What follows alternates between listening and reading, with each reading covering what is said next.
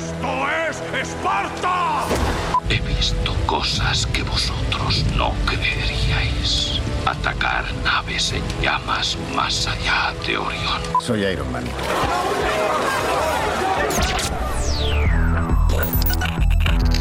Cine, series y novedades en streaming. Ya verás, el programa semanal de Vandal. Hey, hola, ¿qué tal? ¿Cómo estáis? Ahí decía Tony Stark, soy Iron Man. Pues yo soy José y me acompaña Alberto. Hola Alberto. Yo como diría Groot, yo soy Alberto. I'm Groot. yo soy Alberto. Bueno, ¿qué, ¿qué tal? ¿Cómo estáis? Es que nosotros, ¿sabéis qué pasa? Que em, Alberto y yo somos unos ansias de la vida en general. Ya nos conocíamos y por eso nos llevamos tan bien, porque somos muy, muy parecidos. Entonces, ¿sabíais que el día 16 de agosto volvería, ya verás, después de unas semanas de vacaciones? Lo que pasa es que dijimos, va, vamos al 16, pero no avisamos a tiempo a Berta y Berta sigue de vacaciones en el pueblo. Y digo, Berta, pues nada, te, te, llamo un momento que no, que no hay cobertura apenas. Digo, vale, perfecto, pues nada, otra semana disfrutando de la piscina o de lo que tengas. Así que hoy en este, ya verás, la número 11, edición número 11, vamos a tener a Alberto y a un servidor y desde luego vamos a hacer lo que habitualmente queremos cada semana, que es ponernos al día de lo que se ha estrenado en las plataformas de cine y, bueno, las plataformas y en el cine, que es una mezcla. Lo he dicho las dos cosas a la vez, como lo de Barbenheimer, ¿no? Pues eh, es que últimamente sigo la tendencia. Economizas muy bien el lenguaje. Sí, sí, sí. No, que vamos a ponerles al día y que como somos conscientes de que ha habido dos semanas que no ha habido programa, también eh, hemos recopilado todo aquello que haya salido interesante que tengamos que contaros en estos próximos minutos. Pero antes, Alberto González, ¿cómo estás llevando este verano aparte del calor que es evidente que, que es insoportable? Muy bien, estas semanas de descanso me han servido, pues aparte para ponerme moreno y visitar Ibiza, sus playas, sus calas, etcétera. La verdad es que me he puesto al día con algunos libros, fíjate tú, ¿eh? salto de ¿Libros? la pantalla, exacto, salto de la pantalla a la página porque tenía muchísimas cosas pendientes, libros de la rueda del tiempo, eh, muchos de fantasía que también tenía muchísimas ganas de leer y que tenía ahí acumulados y he dicho, venga, me pongo al día, piscina, playa, un poco de libros, algún que otro podcast, audiolibros, sí es cierto que he escuchado a algunos, ninguno tan buenos como los de la saga Alien, que sabes que me siguen, Sí. me siguen pareciendo las mejores dramatizaciones que he escuchado en mucho tiempo, pero sí escuché los de Audible de El Señor de los Anillos para ver qué tal. Me las- Me las sé de memoria, pero bueno, para ver cómo era la interpretación me ha gustado también bastante, pero sobre todo libros, es curioso porque eh, me apetecía cambiar un poquito de aires, que siempre estoy pegado a una pantalla. Vamos, eh, si te parece, rápidamente ya a revisar en este primer programa después de las vacaciones, el primer programa de agosto, que estamos ya camino, y además imparable hacia septiembre, donde tú, como bien decías antes, va a haber un montón de material que contaros. Por cierto, también habrá novedades muy destacables si todo se cumple como tenemos en el calendario desde ya verás. Y pero eso vayamos dejando que el tiempo pase. La próxima semana, lo digo para aquellos que son fan de los videojuegos, volveremos con la Gamescom en el programa El Retorno de la temporada número 11, que se dice pronto, de Banda Radio, que es el aniversario, cumplimos 10 años y habrá ya desde el principio bastantes novedades, pero vamos a dejarlo ahí, vamos a meternos directamente en precisamente eso, en lo que ha salido nuevo en las plataformas de streaming. ¿Y por cuál comenzamos? ¿Cuál nos gusta más? Nah, es simplemente por la cantidad de cosas, porque dirá mucha gente, Alberto, estos siempre empiezan por Netflix. ¿Qué pasa? ¿Que les paga. Netflix? ¿Les paga Tesarandos? No, no, es que simplemente, No. es como bien dices, como bien dices, es la que tiene más contenido, la que más eh, novedades ofrece semana tras semana y hay que empezar por ella. Venga, pues como nos gusta siempre, oímos jingle y al lío. Ahí está, con los secretos del deporte y el salón de la infamia. We started testing athletes.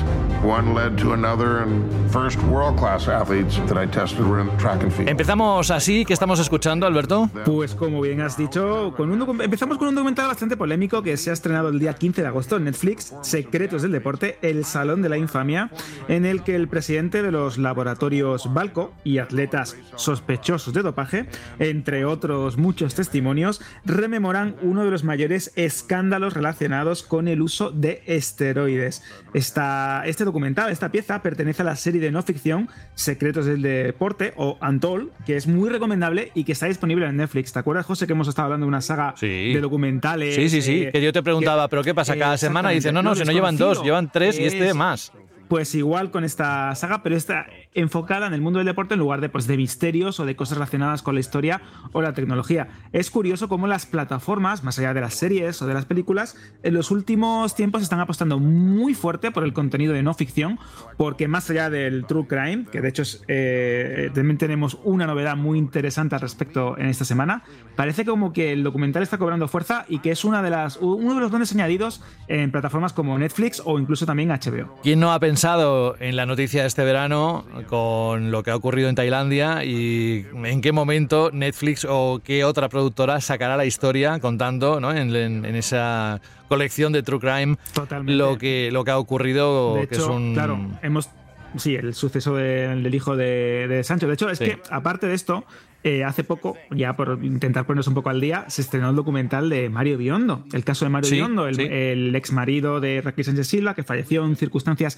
muy extrañas, que nadie sabe qué, ocurrió realmente. Pues este documental se estrenó en Netflix en tres partes, que lo he visto y me parece que no está mal, pero que no llega a ofrecer una visión excesivamente amplia de un caso que está lleno de luces y sombras. Pues es un caso nacional, que tuvo muchísima repercusión, que tenemos a la familia de Mario Biondo, con esa madre, con ese padre y ese hermano y esa hermana que están luchando por la verdad y, por lo menos por su verdad y envenenando a un montón de gente, recorriéndose programas, realities, etcétera, etcétera. Y luego tenemos la versión de Raquel Sánchez Silva, que en este caso lo que hay que destacar es que este documental está eh, producido y conducido por el antiguo eh, manager de la presentadora de televisión, bueno, es un documental que tengo que decir que a nivel personal me parece interesante, pero que no termina de, ahondar en lo que es uno de los casos más polémicos, mediáticos e interesantes en el plano más eh, informativo o de investigación que hemos visto en España. Y no tengas ninguna duda, José, que teniendo en cuenta esa afición que hay por los true crime, que de hecho y hilando también un poco más fino, seguro que recuerdas que la última temporada de Black Mirror tiene un guiño a esta obsesión por los true crime y, mm, mm. los documentales grotescos sobre crímenes y asesinatos, pues que creo que están alimentando poco a poco eh, el catálogo de Netflix y se están convirtiendo en uno de los principales atractivos para los suscriptores. Dejamos un momento todo este género porque nos vamos a las series asiáticas.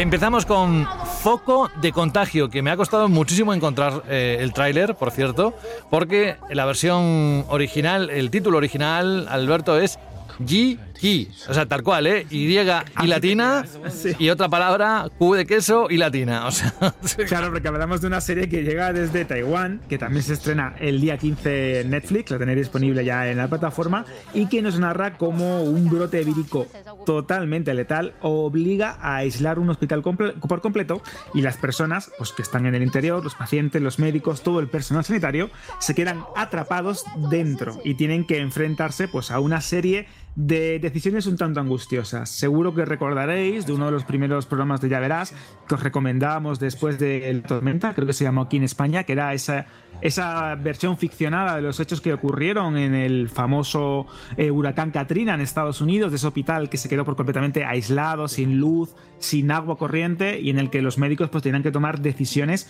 muy duras. Pues ese es un caso parecido, pero metiendo, obviamente en este caso también de ficción, no en un caso real como en el caso del huracán Katrina, pero metiendo un virus de por medio.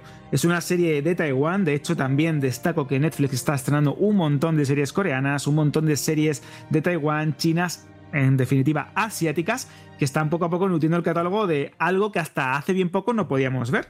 Atención a esto. Can you please tell the jury why you're here today? Miss Hurt accused me of abuse.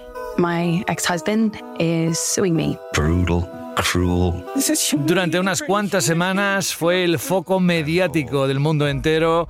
Dos actores de Hollywood como Johnny Depp y Amber Heard. Pues por fin llega el esperado documental y cuando estés escuchando este programa ya estará disponible, ¿no, Alberto? Pues sí, hablamos de Deep eh, versus Heard, que es el documental de este juicio mediático con los dos grandes protagonistas de esta batalla legal que conmocionó a Hollywood y que causó muchísimo revuelo en internet y que acabó, pues eso, eh, fallándose eh, de parte del, del, actor de Piratas del Caribe. Es un miniserie y es una miniserie intercala eh, testimonios tanto de los dos grandes protagonistas como de un montón de las personas implicadas y arroja un poco más de luz en lo que es uno de los entramados más locos, más ruidosos y que más han polarizado las redes sociales. Este combate legal que tuvieron ambos en, en que bueno que seguro que recordaréis del verano pasado y que de hecho José también hemos tratado en algunas Sí. de las secciones de actualidad en, en Ya Verás. Sí, sí. Correcto. Vámonos de nuevo al género del true crime, en este caso que conmocionó a todo Brasil. que eu vou cuidar de tudo que aconteceu aqui. As mentiras elas escapam. A polícia deve convocar o pai e a madrasta de Isabela para um novo depoimento. E alguém cortou a tela. Alexandre, você é inocente? Hay una niña, una muerte. Cuéntanos, Alberto. Pues sí, el día 17 de agosto se estrena otro True Crime, Una vida demasiado corta, el caso de Isabela Nardoni. Pues como bien dices, es un caso que conmocionó a Brasil por completo y que ahonda en la extraña muerte de una niña de unos 5 años que cayó al vacío desde el apartamento de su padre, desde el balcón. Su madre, mm, buscando la justicia, mm, vamos a ver cómo mueve cielo y tierra para esclarecer qué sucedió y poco a poco se van descubriendo nuevas pistas como giros que cambian por completo lo que se creía en un principio. Bueno, la verdad es que es un caso bastante truculento que ahora tiene pues un documental que va a intentar pues ofrecernos la visión más amplia de un trágico suceso. Y de Brasil nos vamos a otro corte totalmente distinto, animación. Esto pinta muy bien. Eh, Yo recomiendo que al menos echéis un vistazo al tráiler. Se llama El Rey Mono y cuenta una leyenda mitológica asiática. Me llamo Rey Mono. Esta es Bala, mi fiel acompañante. Tiene esa pinta que a mí, eh, ¿sabes? Que te atrae desde un principio, Alberto, de, oye, me siento un momento y la, la veo y al final acabo terminándola porque me ha encantado. Cuéntanos qué es. Pues sí, es una película para los pequeños de la casa que seguro que también están Y los no pequeños. Y los no pequeños, pero los que están disfrutando del verano. Te, te llamo pequeño, José, porque tienes alma de niño. Sí, sí, pequeño. 1,90, no, pequeñísimo. Pequeñísimo, muy pequeño. Se estrena el 18 de agosto El Rey Mono, que es la adaptación en formato de animación de la celebrísima, conocida leyenda mitológica asiática Viaje al Oeste, que nos cuenta la historia de Sun Wukong, que es el Rey Mono. Un viaje que de hecho inspiró también a Dragon Ball y lo que sería la primera etapa de la famosa serie de Akira Toriyama. Eh, como curiosidad hay que decir que esta, esta, película de animación perdón, está producida por Stephen Chow, que es el autor de CJ7, una película de ciencia ficción con una criatura de por medio que os recomiendo un montón, que también es el director de la también muy conocida y muy querida eh, Confusión. Así que creo que hay buenas credenciales, hay buenas pistas para saber que esta película de animación que se estrena el 18 de agosto en Netflix, pues puede ser un buen entretenimiento para toda la familia. Y ahora sí, cambiamos de plataforma y nos vamos a Amazon Prime Video.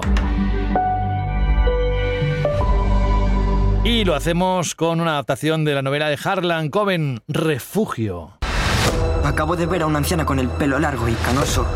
También me llamó por mi nombre y dijo que mi padre sigue vivo. ¿Qué?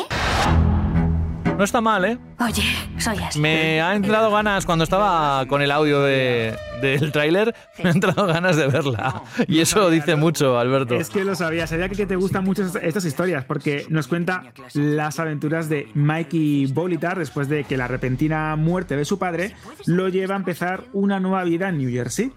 Pues poco a poco, mientras adapta su vida en este nuevo hogar, el protagonista se va viendo envuelto en una misteriosa desaparición de una nueva alumna de la escuela, Ashley Kent, lo que le va a ir llevando a descubrir secretos inimaginables de la aparentemente tranquila comunidad en la que reside. Con la ayuda de sus amigos, José se va a ir topando con una incómoda verdad que va a relacionar todas estas desapariciones, muertes y extraños sucesos con su familia. ¿Cómo te quedas? Creo que es la serie del verano, igual que eh, también se estrenó la, la, segunda temporada de Cruel Summer, o hace unos años también nos conmocionó esa primera temporada de la serie que he comentado, que es muy buena, que hay misterio, desapariciones, giros. Creo que Refugio es una serie ideal para este verano, ¿eh? Mm. Otros te dirán que es Stopper. Es que depende de los gustos de cada uno. Estamos hablando de plataformas distintas ¿eh? y de géneros distintos. Pero este refugio tiene. Esta serie tiene esos componentes, esos ingredientes que a mí yo enseguida relaciono y digo, me interesa, vamos a darle una oportunidad. Bueno, vamos ahora a Disney Plus y no penséis que nos hemos olvidado, ¿eh?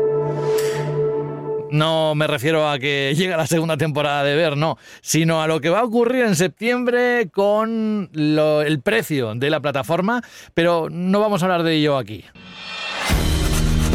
Mo, no te asustes si empieces a llamar a mamá. mamá, mamá. No, Al menos no hoy. Me refiero a que en este programa no vamos a hablar de eso.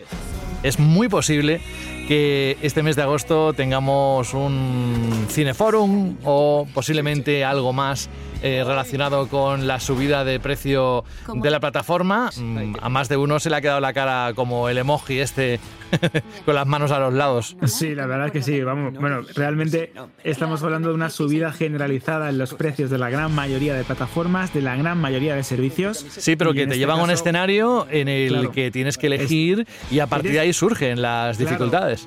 En cierta medida podríamos decir que eres rehén de tu servicio de suscripción y de la cuota o de la membresía que estés pagando en estos momentos. Y en el caso de Disney vemos que al igual que otras plataformas como Netflix también empiezan a introducir eh, cuotas y membresías con eh, anuncios. Mm. Pero bueno, vamos a quedarnos con lo bueno, vamos a quedarnos de momento con ese potente estreno Eso el es. 16 de agosto, que se estrena la segunda temporada de qué serie, José?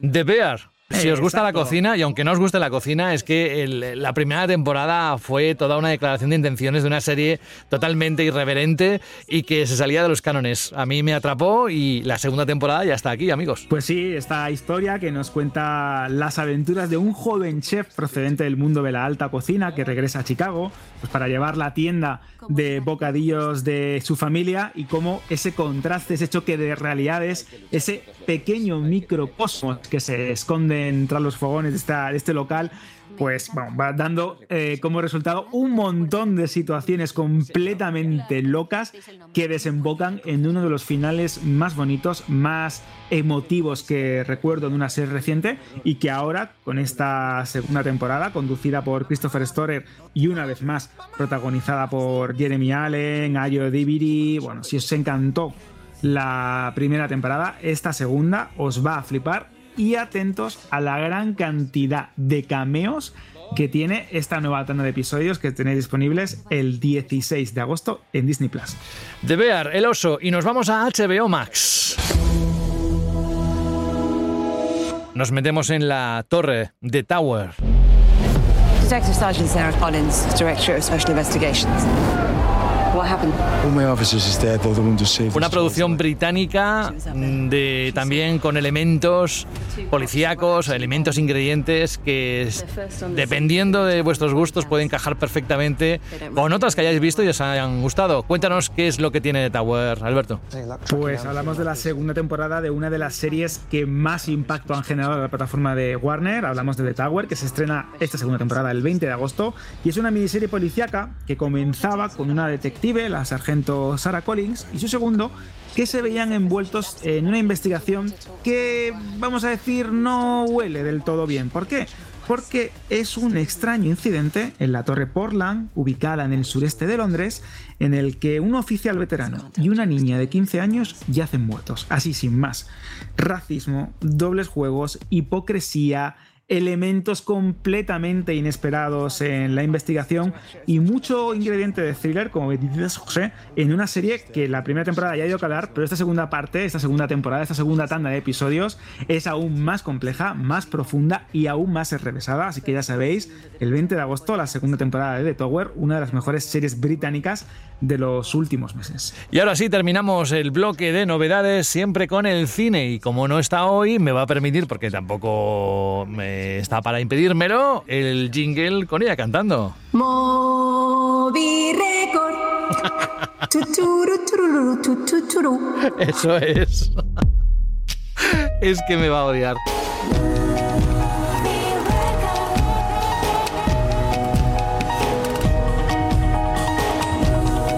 ¿Tenéis las palomitas, el refresco, la bebida que queráis? Sí. Venga, reclinaros en el asiento porque empezamos con las novedades de cine. ¡Qué cagada! Así que, atletismo. Ya me explicarás cómo lo has hecho.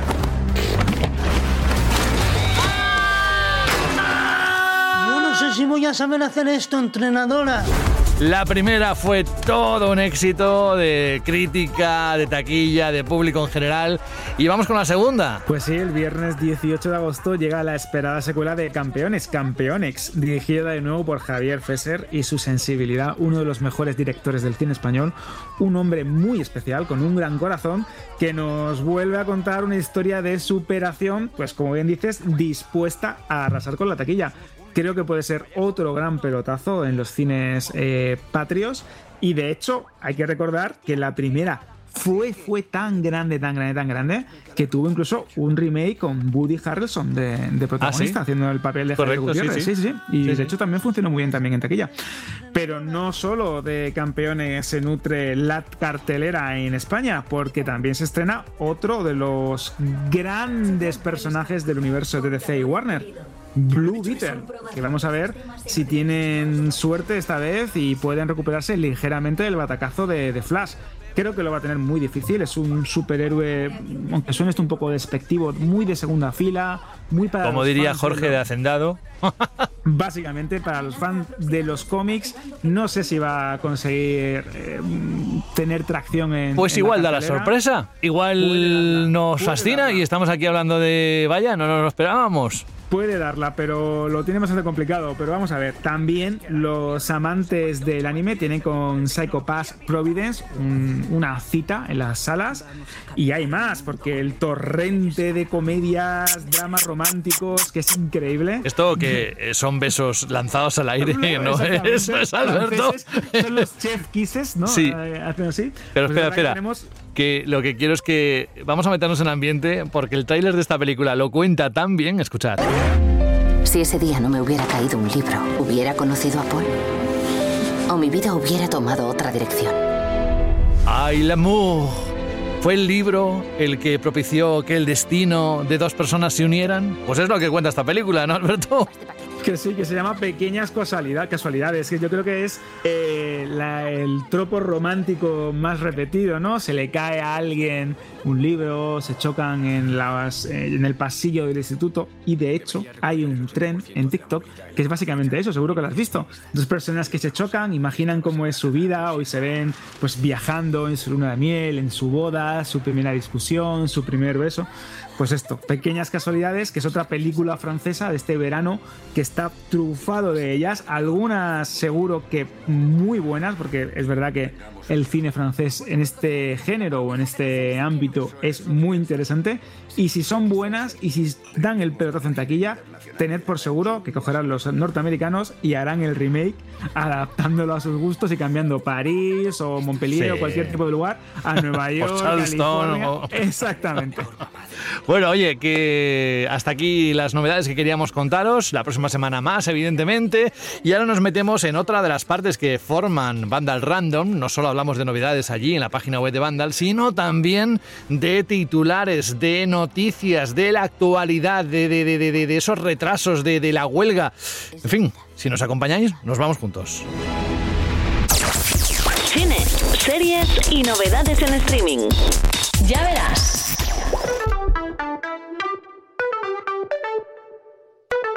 Esto es como abrir el periódico.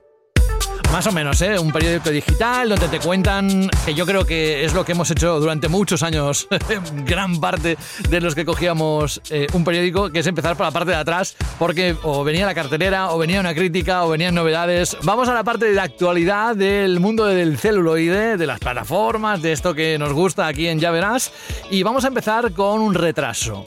Pero no sé hasta cuándo porque a mí me pilla un poco por sorpresa, pero no mucho, porque sabiendo cómo está el tema de la huelga, que Deadpool 3 se retrase, tampoco es que me cambie el mundo. Pero ¿qué, qué es lo que pasa con esta película, Alberto?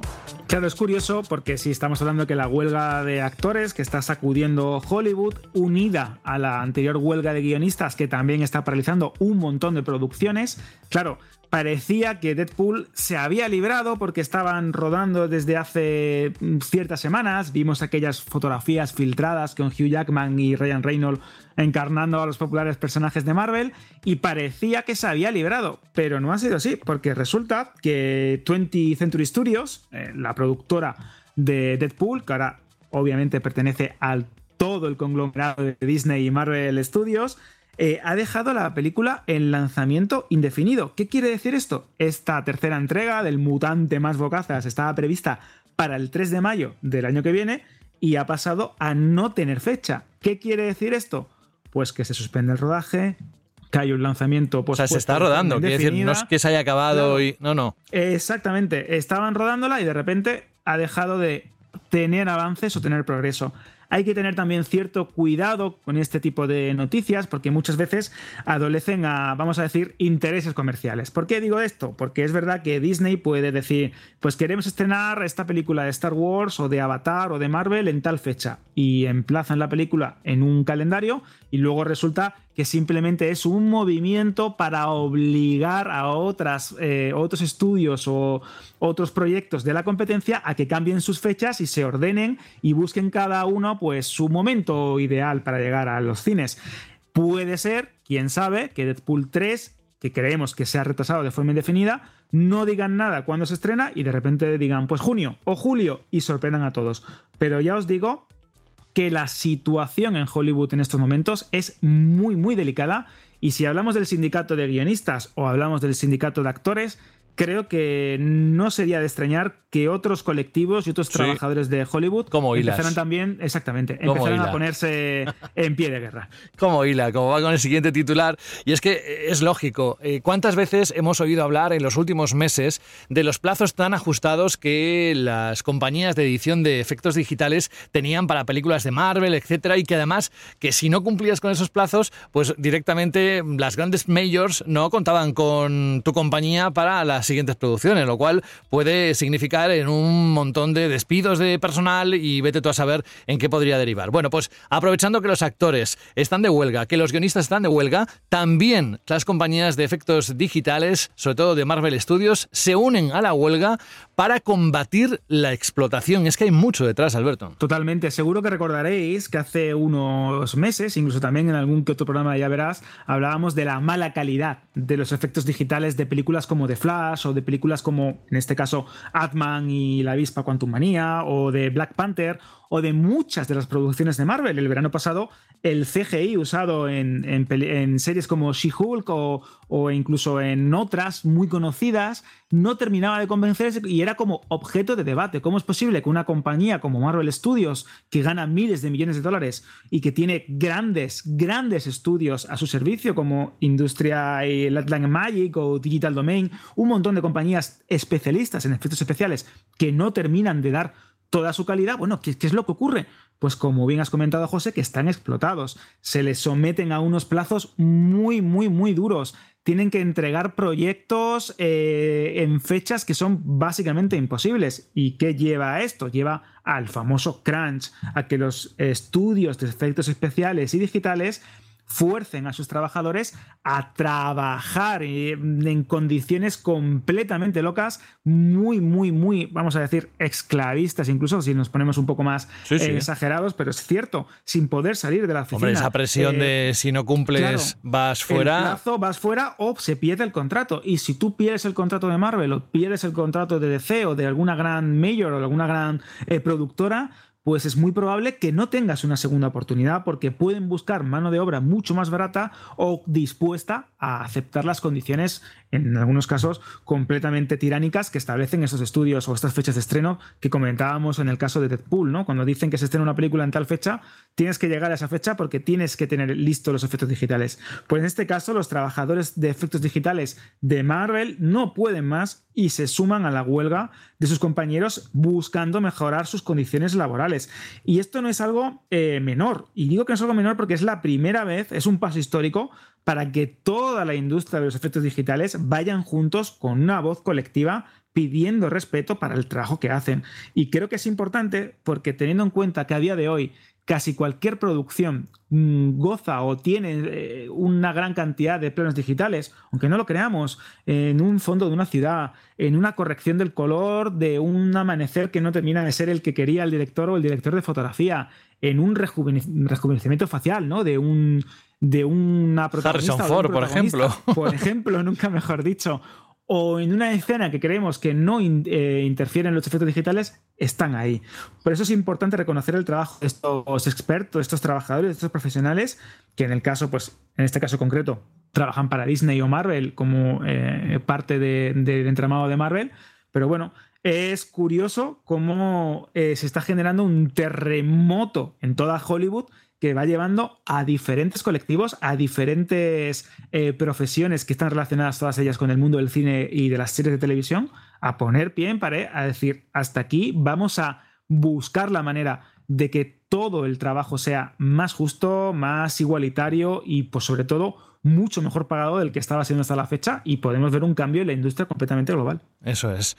Y nosotros desde aquí, que conste que desde Vandal Random y desde el programa que hacemos este podcast, que es Ya Verás, estamos al 100%, no al mil por mil con estos colectivos por todo lo que ha explicado muy bien Alberto en los últimos minutos. Seguimos diciendo que estamos preparando, lo que pasa es que se está haciendo casi, se está convirtiendo en un especial, ya veremos cómo lo hacemos, pero estamos preparando algo, eh, concreto eh, sobre esta huelga para entender los pormenores, eh, porque va a afectar a mucho de lo que vamos a ver en, en los próximos meses. No creáis que bueno, lo, acabamos de ver, Deadpool 3 se retrasa, ¿esto va a cambiar la vida de la gente? No, pero eh, hay otras consecuencias también que queremos supervisar, repasar, compartir e incluso también, ¿por qué no?, escucharos a vosotros, que podríamos hacer un, alguna forma de, eh, reproducir audios que nos mandéis para esa ocasión. Ya os lo explicaremos.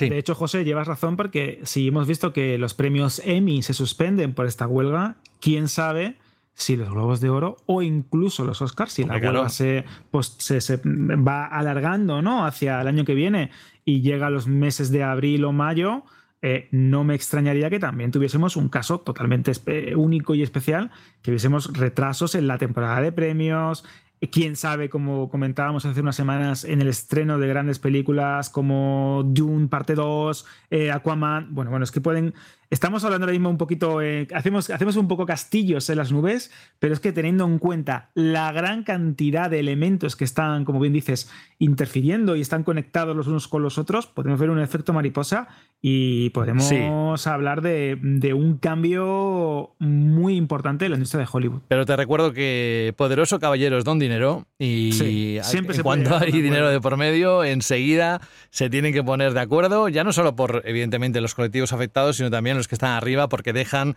de ganar dinero y, sabes que eso es lo que mueve el mundo desafortunadamente. Bueno, vamos a, avanzar más rápidamente con los titulares. Schwarzenegger tuvo su momento, pues ahora Stallone quiere el suyo y es el documental Slide que se va a estrenar en Netflix y ya lo está preparando. Se estrena este noviembre y es un repaso de su vida y obra con un documental que, atención a esto, va a participar en el Festival de Toronto como fin de clausura. Es curioso cómo esta rivalidad entre los dos grandes, eh, vamos a decir, exponentes del género de acción, los héroes de acción de los años 80, Schwarzenegger y Stallone, que compitieron en la cartelera, compitieron también en la vida personal y privada y ahora también van a tener cada uno su propio documental. A mí me encantó el documental de, Arnold, que se estrenó hace unos meses en Netflix, tenéis la crítica en Vandal Random, y si son capaces de extraer todo el jugo de esa vida que tiene Stallone, que también es muy, muy, muy interesante y que está llena de eh, perseverancia, de triunfos y de una marca única, porque creo que, al igual que Schwarzenegger, Stallone es una personalidad única dentro del mundo de Hollywood, podemos estar ante una pieza documental muy interesante. Es que Sly, como se le llama cariñosamente, es todo un icono. Y de hecho, recuerdo que los mercenarios 4, la cuarta entrega de esta unión de diferentes eh, héroes y miembros del género de acción, se estrena el próximo 29 de septiembre y es la última entrega que va a protagonizar el, el creador de Rocky. ¿Por qué? Porque le cede el testigo a otro nuevo, eh, vamos a decir, miembro de este selecto club de machotes, que es Jason Statham, que es uno también de mis preferidos, o como diría mi padre, el calvo, el calvo este que bien reparte, que le encanta. Dice, el calvo este es buenísimo. Cuando sale el calvo, en la película me mola. A ver, mi padre le llama, de Steven Seagal, le llamaba el, el de la coleta. Bueno, pues vámonos a otro titular y además fijaos que con polémica o no, estoy convencido que cuando pase a la plataforma Disney Plus, La Sirenita en su Action Live va a ser uno de los estrenos más vistos. Pues sí, porque La Sirenita, el remake live action, protagonizado por Halle Bailey, Javier Bardem, Melissa McCarthy, es cierto que no ha tenido una taquilla especialmente bollante, ha recaudado unos 564 millones de dólares con un presupuesto de más de 250 millones, que se dice pronto.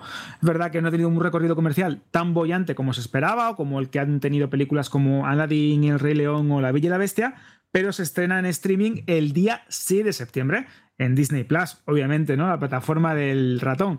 ¿Qué es lo que ocurre? Que tanta polémica, tanto morbo, tantas críticas, tanto debate en redes sociales, estoy seguro que cuando se estrene en la plataforma digital, mm, como bien dices, va a generar un revuelo, todo el mundo va a querer verla, el que no la vio en el cine la va a ver, el que la, vio en el cine la va a volver a ver. Bueno, yo creo que se va a generar otra vez un mare magnum, un auténtico tsunami, en este caso, ya que estamos hablando de temas submarinos y acuáticos, nunca mejor dicho, que creo que va a revivir la película y que vamos a tener también Sirenita para rato. Sí.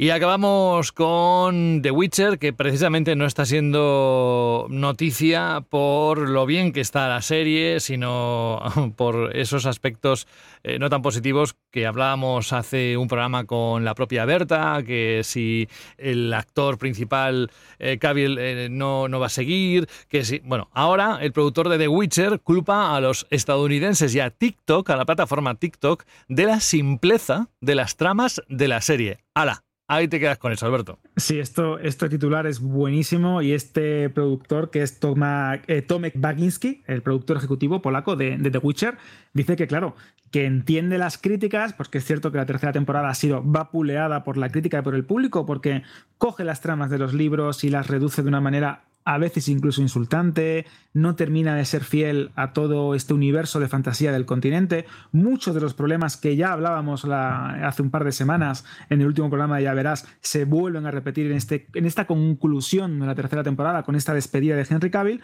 ¿Y qué es lo que dice? Pues en lugar de tomar nota y de decir que sí, que es cierto que la tercera temporada pues no ha estado a la altura de lo que se esperaba o la despedida de, en este caso de Henry Cavill como Gerald de Rivia no ha sido lo épica o lo emocionante que muchos creían, pues coge y echa la culpa a los estadounidenses y a TikTok. Porque claro, es que tienen que hacer las complejísimas tramas de los libros muy sencillas para que el público que ve vídeos de 20 o 30 segundos eh, se entere de lo que pasa en pantalla. Y a mí esto me duele un poco. Es cierto que hay una generación que eh, no es capaz de mantener la atención en, la televisión o en la pantalla y que a veces tienes que dar las cosas muy mascadas para que el espectador pues, las entienda o, las comprenda o incluso en una adaptación tienes que prescindir de determinados elementos que a lo mejor no aportan nada al ritmo narrativo porque son dos medios diferentes, el audiovisual y el escrito, pero macho, no nos tomes por tontos. Si la serie es mala o los guiones son malos, no escurras el bulto, no digas que es culpa de TikTok o del espectador medio norteamericano, porque hay series son más complejas o que tienen un gran pozo, que tienen tramas muy enrevesadas, y os pongo el ejemplo en su momento de Juego de Tronos, o en su momento también de La Casa del Dragón, o un sinfín de series de HBO, como Los Sopranos, The Wire, el oeste de la Casa Blanca, que triunfaron en su día, que tenían tramas complejas y que no había que necesidad de, de recortarlas. Los tiempos cambian, eso es cierto, Pero bueno, luego y es curioso. es la cultura de echar balones fuera. También, es, mi culpa no es, es el del De los demás, del medio, siempre de los demás. Siempre hay otra persona que tiene la culpa. Pero es que este mismo productor eh, estaba también hablando hace escasas horas, porque tenemos noticia de hace un par de horas en, en Vandal Random, que hablaba también de que, bueno, que el cambio del actor no es tan importante porque al igual que existen recast ¿no? de, de personajes como James Bond, que han tenido un montón de, encarnaciones, claro. o de The Batman, ¿por qué no? También con Gerald Pues hombre, pues porque ha iniciado algo que estaba muy, muy, muy en duda de que fuera a hacer un buen papel, no él, sino todo lo que era la, serie, se convirtió en éxito mm, y habéis quitado una de las cabezas visibles, uno de los elementos principales para la fórmula. O sea que no me vengas con historias. En fin, vamos a dejar eso ya a un lado y cerramos con una noticia luctuosa y es que la pasada semana falleció en Los Ángeles a la edad de 87 años el director del Exorcista, William Friedkin. Pues sí, se nos fue William Friedkin, una- un, vamos a decir, uno de los grandes protagonistas del Hollywood de los años 60 y 70,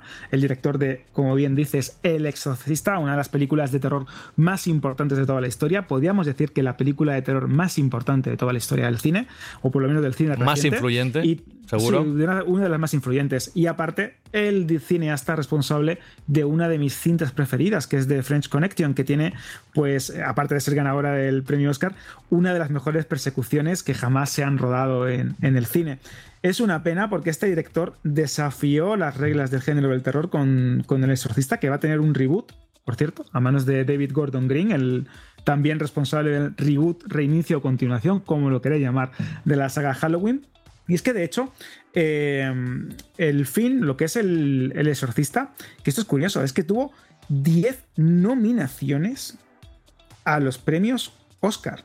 Y Friedkin, ojito con esto, venía de ganar cinco estatuillas por la mencionada de, de Fresh Connection, que como digo tiene una de las mejores persecuciones, una de las más memorables de la historia del cine. Este director es muy importante, su lenguaje, la manera de, contar historias en la pantalla, la manera de mostrar, en este caso, persecuciones, eh, diálogos, conversaciones, darle ritmo a las tramas o a lo que sucede en, en ese universo cinematográfico que, que tan bien contaba influyó toda una generación de directores. Eh, esto es, es que es una pérdida muy, muy, muy, muy, muy dolorosa A ver. para los aficionados al cine. Ya afirmaba yo por llegar a su edad, ¿eh? también te lo digo, 87 años, no quiere decir que nada, pero que tenía una, una edad bastante, bastante alta y es una pena que Y- hayamos perdido tanto talento, ¿no? Y ya para recomendaros películas, eh, A la caza es otro peliculón, Vivir y morir en Los Ángeles es buenísima, así que yo creo que más que suficientes como para poder hacer un repaso de la filmografía de este cineasta, pues eso, que falleció a la edad de 87 años en, Los Ángeles la semana pasada. Nos vamos ahora a un estreno de cine que se va a producir esta semana. Si os gustan los videojuegos, os gusta la conducción y, bueno, si os gustan los titulares y nos hemos quedado cortos, evidentemente tenéis todo Vandal Random para cubrir esa necesidad. Pero ahora nosotros, en lo que es el podcast, vamos a hablar de Gran Turismo. Cine, series y novedades en streaming. Ya verás. Si metes la pata en el juego, vuelves a empezar. Si la metes en el circuito, puedes morir. No funcionará. Los pilotos son deportistas de élite. Tus críos son unos viciados raquíticos. Ahí entras tú. ¡Venga, dadle! Lo de mover las piernas veo que es una experiencia nueva. Estamos acostumbrados últimamente a que las producciones de cine que tienen que ver con videojuegos o series que tienen que ver que se basan en videojuegos, Alberto, mm, están dejando el listón bastante alto en cuanto a producción, calidad y el sabor que nos deja en la boca. Y esto que vamos a hablar ahora en Cineforum, en los próximos minutos, no es una excepción del cómo algo, un producto, se puede mimar, se puede cuidar. Y esto que estamos escuchando de fondo es Gran Turismo, una película que se ha estrenado hace unos días y que es una maravilla. Si además te gusta el juego, no tiene por qué gustarte, ¿eh? pero si te gustan, eh, yo qué sé, las pelis de, de coches, está muy, muy cuidada la producción. Pues sí, hablamos de la adaptación del famoso videojuego de carreras y de simulación deportiva de PlayStation, Gran Turismo, la obra maestra de Polyphony Digital. Y de hecho es una gran producción porque contamos con la dirección de Neil Blomkamp, el director, el archiconocido director de Distrito 9, una de las películas de ciencia ficción más influyentes de los últimos tiempos. Y aparte tenemos un reparto bastante importante porque contamos con Orlando Bloom, nuestro queridísimo Legolas, tenemos a David Harbour, la estrella de Stranger Things y el protagonista de esa versión un poquito, vamos a decir un poquito fallida por no hablar de desastre absoluto de Hellboy. Y encima eh, estamos hablando de una especie de adaptación, sí, porque es una adaptación del videojuego, pero que tiene al propio videojuego como gran protagonista, porque hablamos de pilotos que se entrenan en este simulador deportivo que pasan al Mm. mundo del deporte y la carrera, la carrera en el mundo real, ¿no? Los vehículos en el mundo real, que creo que es algo que mucha gente no sabe, pero es que Gran Turismo tiene una competición que es así. Sí, sí. Eh, bueno, está la Gran Turismo Academy, que también se menciona evidentemente como parte importante de la peli. Yo la vi hace unos días, pero para que alguien querido, cercano a nosotros, nos cuente todo lo que ha podido experimentar en esta peli de dos horas y pico, dos horas y veinte creo más o menos, es nuestro compañero Xavi Mogrovejo, que le pillamos ahora mismo en la playa, se ha metido en el coche, hay que contarlo todo, perdóname Xavi, pero hay que contar la- las cosas que ocurren en el directo, estamos en agosto, es normal, pero bienvenido al Cineforum de este, ya verás, ¿eh? Encantadísimo de volver a estar aquí. ¿Qué tal, chicos? Muy bien. Oye, que lo de meterse en el coche es para ambientarse bien y contarnos con detalle la peli sin spoilers o qué?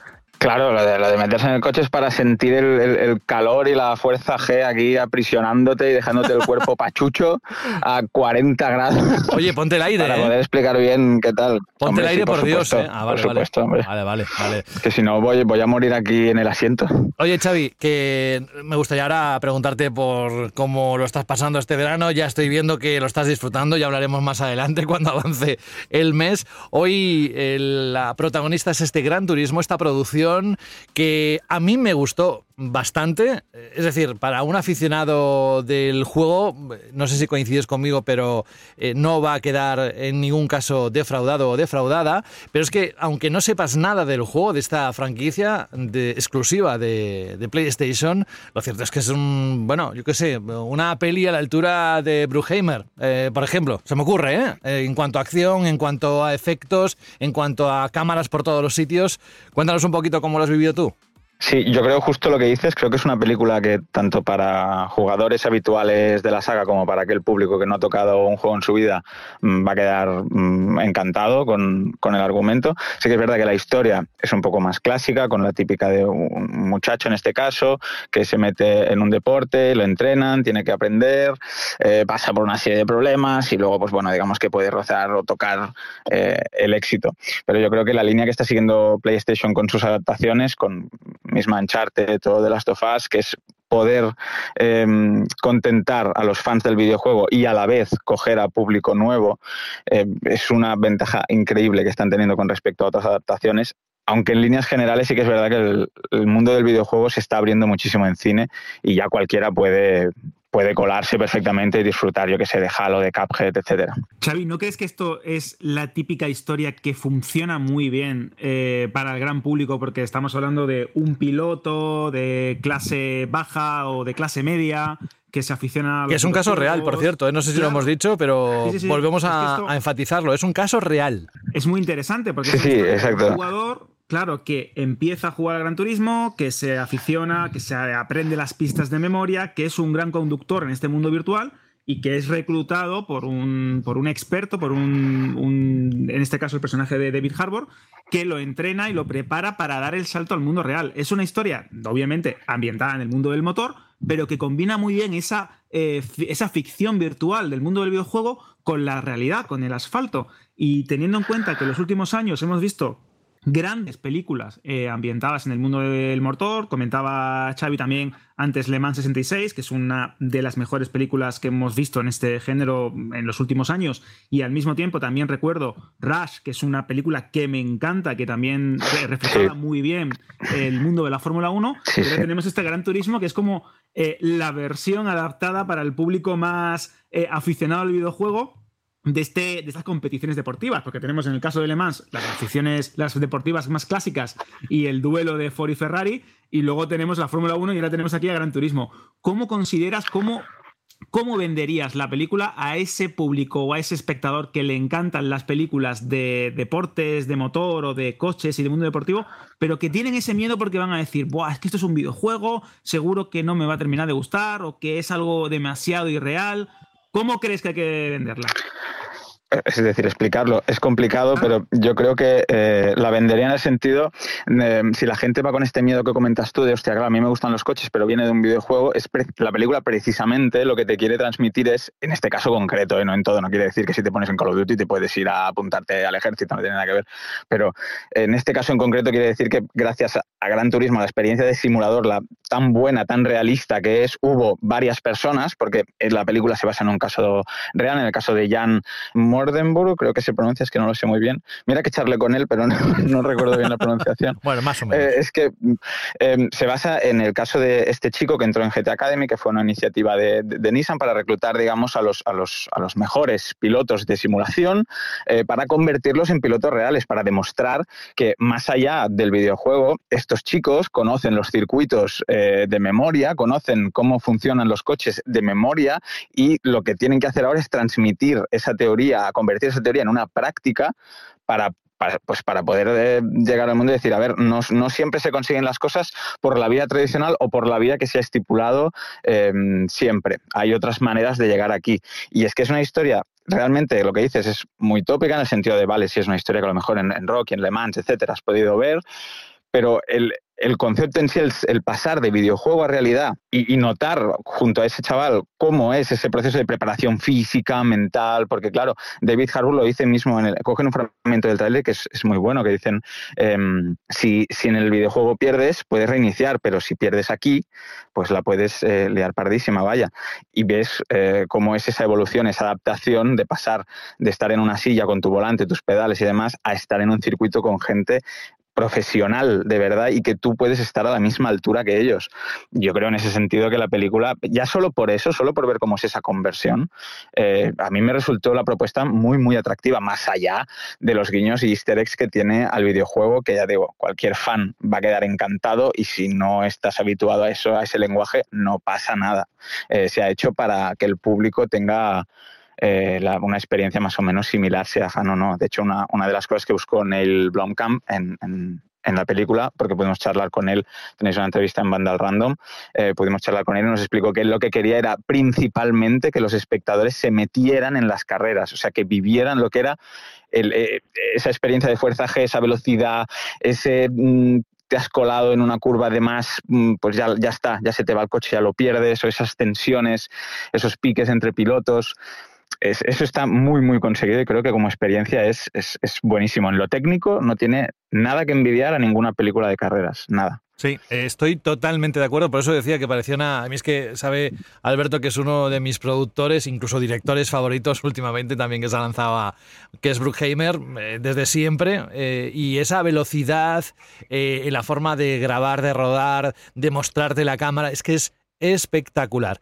Hay dos cosas aquí que me gustaría comentarte, a ver si Xavi coincides conmigo. Una es el alto componente emocional. Decíamos que si alguien no ha jugado el videojuego no pasa nada porque va a disfrutar de una superproducción, de eh, una historia, de alguien que, bueno, pues llega a cumplir su sueño, etcétera, etcétera pero eh, también hay una parte emocional muy, muy destacada de ese entorno familiar que no apoya al chaval porque cree que jugar a videojuegos es una pérdida de tiempo. El padre, además, sale en el tráiler eh, diciendo que qué estás haciendo, por qué no te dedicas a otras cosas como tu hermano. Y sin embargo, él sigue luchando por, por su pasión ¿no? y, lo consigue. No quiere decir que, que esto vaya a ocurrir, pero eh, digo, a todo aquel que quiera hacerlo, pero que al menos esa posibilidad existe y logras conectar emocionalmente con el prota, ¿no? Sí, exacto. O sea, además de esto que dices, em, a, mí me, a mí me llegó mucho, yo creo que a todos los jugadores o todos los aficionados a videojuegos, este tema eh, nos llega mucho más, eh, nos llega mucho más adentro. Y fue una de las preguntas que le dije, porque yo la verdad es que quedé asombrado porque le dije, mira, es que eres, se lo dije así, es que eres un ejemplo para lo que es la comunidad gamer. entonces, ¿qué le dirías a estas personas que, que los padres o quien sea dice que no van a hacer nada con los videojuegos, que no van a ganarse la vida, etcétera. Y fue súper sincero y el chico me dijo que, mira, que es porque a lo mejor hace 12 años se podía tener esta perspectiva, pero ahora mismo la industria del videojuego está tan avanzada, hay tantas marcas, tantas ramas a las que te puedes dedicar, eh, que ya es, ser un poco corto de miras, me decía, ya esto ya ha pasado, ahora el videojuego ya es, es otra cosa. Y la, la película es que es la pura demostración de lo que él, él comentaba. O sea, es decir, el videojuego tendrá muchas cosas, pero este comentario de con esto ya no vas a llegar a ningún sitio, con esto no vas a trabajar, cógete mejor otro trabajo más tradicional, mm, ya está un poco obsoleto. Yo creo que ya... Mm, cualquiera que entre en la industria del videojuego tiene muchísimas posibilidades, tiene muchísimas ramas, como si quieres ser streamer, en, centrarse en el marketing, o nosotros mismos, que somos periodistas especializados en, esta rama. En el caso de Jan es muy, muy particular, quiero decir, porque al final son unos muy pocos elegidos, son unos muy pocos elegidos los que pueden conseguir eso. Es el conducir profesionalmente es, muy pocas personas en el mundo pueden, pero em, pero lo, que transmite la película en ese sentido, yo creo que a los jugadores les va a llegar muchísimo más que al público tradicional gracias a ese factor de, estar vinculado con el concepto que, quiere decir y lo, y lo, transmiten, vamos, mm, de sobra. Es que es, hmm. increíble. El, el, padre del chico, Jimon Estoy yo con las pronunciaciones, chicos. Estoy de vacaciones, perdonadme muchísimo. Te perdonamos. es la playa. Em, protagoniza una escena que no voy a decir nada, pero tú, José, seguro que la recuerdas si has visto la película, que es ya, bueno, un reencuentro que tienen ellos dos, Archie eh, y él. Y es, es, es brutal. Es, una muy, escena que muy, muy emocionante. brutal. Eh, hay varios momentos emocionantes. De todas formas, la otra segunda cosa que quería compartir, bueno, me he acordado de una tercera. Voy con la segunda que es más, eh, más rápida, la he cambiado en orden, y es que la madre del chico es ni más ni menos que una Spice Girl. Digo, pero si esta es Gary Halliwell. Digo, debo ser yo que, que, tengo la década de los 90 metido en la cabeza, pero es que luego esperé a los títulos de crédito, digo, no voy a encender el móvil en el, en el cine para verlo, ¿eh? no se hacen esas cosas, no se enciende el móvil en el cine, por favor, y porque la luz molesta, y, luego al final vi Gary Halliwell y me contaron después, preguntando, investigando nada, un poquito, que tiene relación con, no sé si su marido, tiene relación con las carreras deportivas, bueno, etcétera. Y la tercera cosa que quería comentarte es el gran, gran papelón, que en este caso a mí me encanta como actor, me encantaba en Stranger Things, por supuesto, yo creo que lo descubrimos todos ahí, a David Harbour. Gran papelón, mucho más que Orlando Bloom, que está bien, está, digamos, correcto, pero David, eh, digamos que lo borda y lo lleva a ese nivel de realismo de que te crees que, que está pasando lo que estás viendo en pantalla. Sí, totalmente lo que dices y es que es algo que, que, yo creo que se, habla, se está hablando muy poco del papel que se marca este hombre, porque es que le mete unas ganas, le mete una pasión, le mete una, es que lo vive, tío. Es que está, está, está hablándole, porque él es eh, interpreta al instructor de Jan y, al resto de GT Academy en este caso. Y entonces, eh, bueno, se mete en el papel de ese tipo duro, ¿no? Ya lo veis en el tráiler, que, bueno, que le traen estos chavales de videojuego y tal. Entonces no lo tiene muy claro porque él es más de carreras tradicionales. Y es que, de verdad, hace cada secuencia de tensión, que además en el Blomkamp te lo combina súper bien con lo que dices con los drones que meten en, el, en, la pista para que te metas más en las carreras y te va cambiando a la perspectiva de Harbour. Y es, brutal, es que vamos, mm, yo creo que es para mí la interpretación, la mejor interpretación que ha hecho, que le queda mucho todavía, porque eh, vamos, ahora va a hacer Noche de Paz 2, etcétera, se le queda mucho. Pero para mí es lo, es lo mejor. Y tengo que decir que aunque tenga razón Alberto y Hellboy, el reboot de Hellboy que hizo fue fallido, lo voy a defender hasta la muerte esa película. Tendríamos que hacer otro podcast dependiendo de esa película. Porque, te encanta Neil Marshall, igual que a mí. No somos objetivos en eso, pero a mí, sí es cierto, exacto. Sí es cierto que la película se queda un poco coja porque es verdad que nos las vendieron como una especie de adaptación más fiel todavía, que las de Guillermo del Toro tienen muchísimo, muchísimo de la, de, de la obra del cómic original, pero es cierto que como intentaron buscar los orígenes y no salió del todo bien porque creo, como bien dices, daría para un podcast completamente individual de, Ya Verás centrado en la película, porque la producción de esta cinta es una de las más locas que jamás se han visto en los últimos años. Con fugas del director, con problemas de problemas incluso de ligues. Bueno, una locura, una locura. Sí, sí podría dar para uno entero. Y ahora que estamos hablando del realismo, esto que, que bien has apuntado, eh, Xavi, sobre el realismo y la forma que tiene de, dirigir o de presentar una historia Neil Blomkamp, creo que es importante destacar su figura, porque este director sudafricano, eh, nacido en Johannesburgo, con una especial forma de ver las cosas, empezó a hacerse muy famoso con un corto que se estrenó en 2005 y que todo el mundo vimos en YouTube, en los albores de YouTube, que era Alive in Joburg, que era una historia que fue el germen de lo que sería en un futuro Distrito 9, que nos contaban cómo unos alienígenas venían a la Tierra, aparecían allí en Sudáfrica y mal vivían con las peores condiciones eh, imaginables en guetos.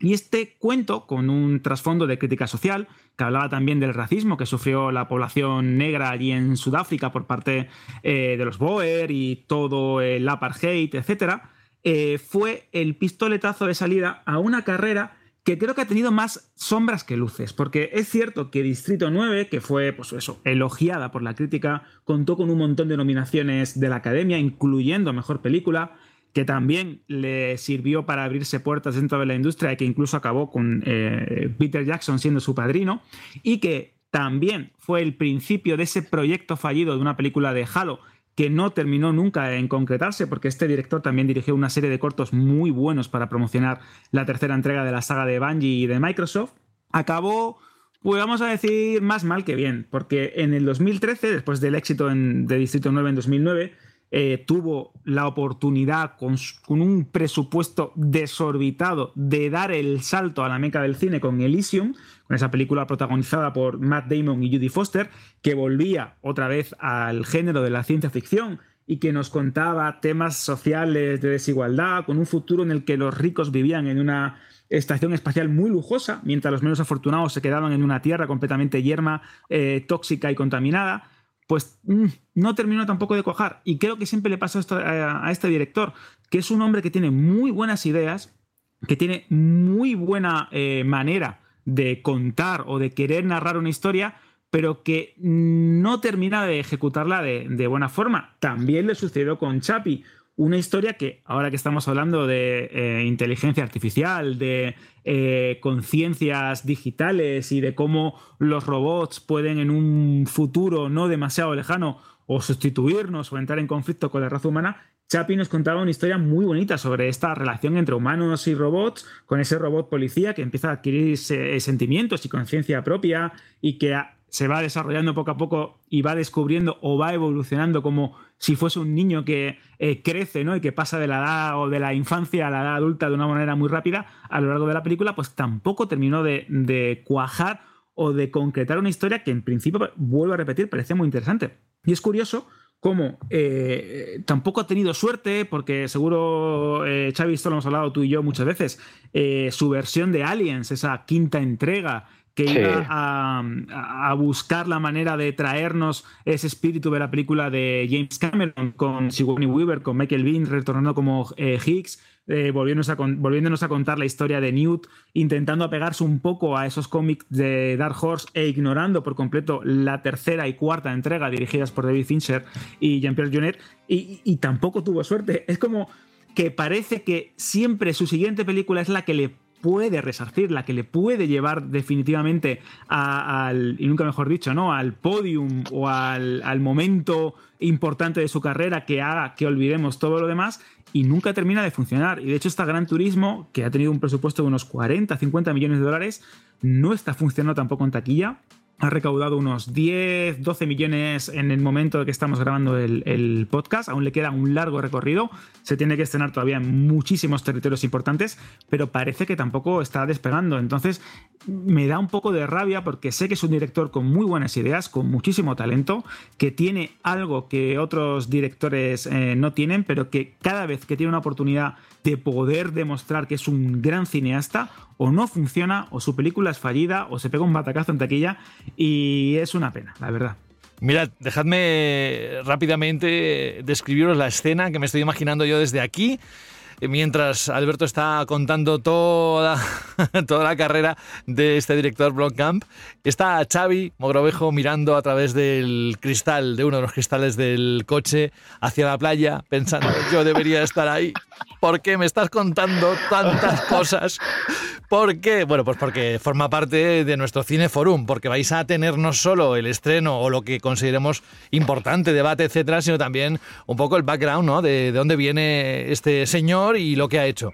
Bueno, oye, Xavi, no sé si te queda algo más eh, por contarnos, si no te dejamos que salgas del coche, que respires aire, aire más caliente, eso sí es verdad, pero que disfrutes de la playa. Sí. ¿Que ¿Te queda algo por decir o lo dejamos aquí? No, yo creo que más o menos eh, ya, ya, ya, hemos dicho que la disfrutéis, sobre todo y a verla, porque es lo que dice Alberto, hay que apoyar a este director que es muy bueno y es, es muy, muy menos, está muy infravalorado y es buenísimo. O sea, y sobre todo porque es un blockbuster de verano como un templo. Es de los típicos Eso peliculones es. palomiteros que te ves tranquilamente y que los disfrutas, y además en salas buenas, ¿eh? donde tengan buen sonido, porque está trabajadísimo. Exacto, sí, sí. Xavi Mogrovejo, pues nada, este es el retorno de las vacaciones, al menos un, uh, un, pequeño aperitivo de lo que va a ser esta próxima temporada de Ya Verás, que va a venir cargadita de novedades. Te mandamos un abrazo y hasta dentro de poquito, mientras podéis leer a Xavi dentro de la sección Vandal Random junto con Alberto, que bueno, pues eh, ahí y la redacción de Vandal que, que meten un montón de contenido cada día. Así que un abrazo, compañero. Un abrazo a los dos, chicos. Encantado Adiós. de estar por aquí otra vez. Chao. Hasta luego. Oye, pues me ha gustado, ¿eh? Todo lo que es el bloque de Gran Turismo, de estos datos súper interesantes que siempre va bien. Te voy a decir que de todas las películas que has mencionado, Distrito 9, Elysium y Chapi, creo que esta es la mejor para mí con diferencia de este, de este director. Y nos vamos, si te parece, Alberto, porque tenemos que preparar el programa de la semana que viene, que ya hemos vuelto y esto ya no hay ninguna semana de descanso. Ya como siguiendo el símil de la carrera, ya la meta ha pasado hace muchísimo tiempo, tenemos que prepararnos para la siguiente carrera, el siguiente premio, la siguiente competición. Y ya verás, no descansa, es verdad que hemos tenido nuestras mini vacaciones, pero ya verás, no descansa, la actualidad del mundo del cine, las series y la televisión tampoco. Y de hecho ahora viene septiembre, que es como el principio Sí. de, la, de la nueva temporada, donde las, las compañías, los grandes estudios empiezan ya a prepararse. Y pese a que tenemos una huelga que como hemos visto también en la sección de actualidad sigue dando que hablar, lo cierto es que vamos a tener un montón de contenido, un montón de estrenos, alguna cosa de la que creo que dentro de poco ya eh, podemos empezar a hablar con todo detalle, así que Sí, estar sí, atentos sí. porque ya verás, viene cargadito. De hecho, la próxima semana ya se incorpora oficialmente de sus vacaciones, como dijimos al principio, Berta F. del Castillo, que la hemos echado mucho de menos, pero que eh, no pudo estar con nosotros, así que le hemos dicho, bueno, va, pues otra semana de vacaciones, venga, eh, no vamos a decirte que no, si te vamos a tener el resto del año. Bueno, que nosotros nos vamos, hacemos una parada en boxes y nos ponemos a tono para la próxima semana. Es un placer volver a escucharte, así que un abrazo muy grande para Málaga, para ti, Alberto González, y hasta dentro de unos días. Hasta la semana que viene, José, un fuerte abrazo. Adiós. Y saludos de José de la Fuente dentro de unos días, el próximo miércoles, otro capítulo de Ya Verás, que viene muy muy fuerte esa temporada. Adiós.